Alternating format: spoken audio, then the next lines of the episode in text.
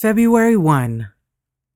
Obey God just as Jesus did.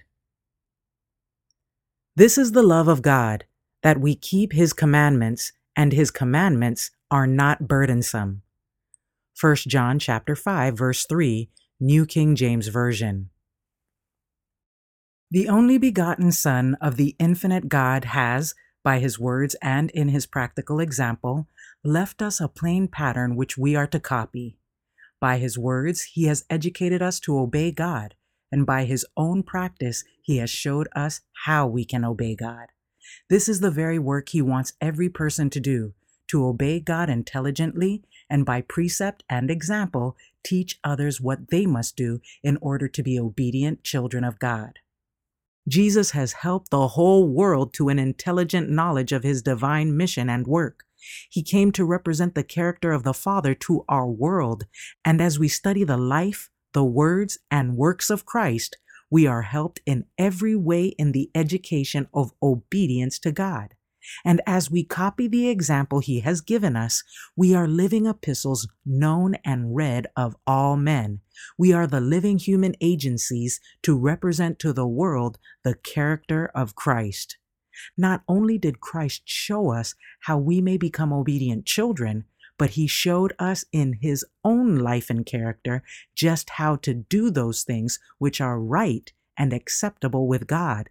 So there is no reason why we should not do those things which are pleasing in his sight. We are ever to be thankful that Jesus has proved to us by actual life that we can keep the commandments of God contradicting Satan's falsehood that we cannot keep them. The great teacher came to our world to stand at the head of humanity, to thus elevate and sanctify humanity by his holy obedience to all the requirements of God, showing it is possible to obey all the commandments of God. He has demonstrated that a lifelong obedience is possible. Thus, he gives people to the world as the Father gave the Son to exemplify in their life the life of Christ. Christ redeemed Adam's disgraceful failure and fall and was conqueror, thus testifying to all the unfallen worlds and to fallen humanity that through the divine power granted to him of heaven, human beings can keep the commandments of God. Jesus, the Son of God, humbled himself for us, endured temptation for us, overcame in our behalf to show us how we may overcome. By the closest ties, he bound up his interest with humanity and gave positive assurance that we shall not be tempted above that we are able, for with the temptation he will make a way of escape.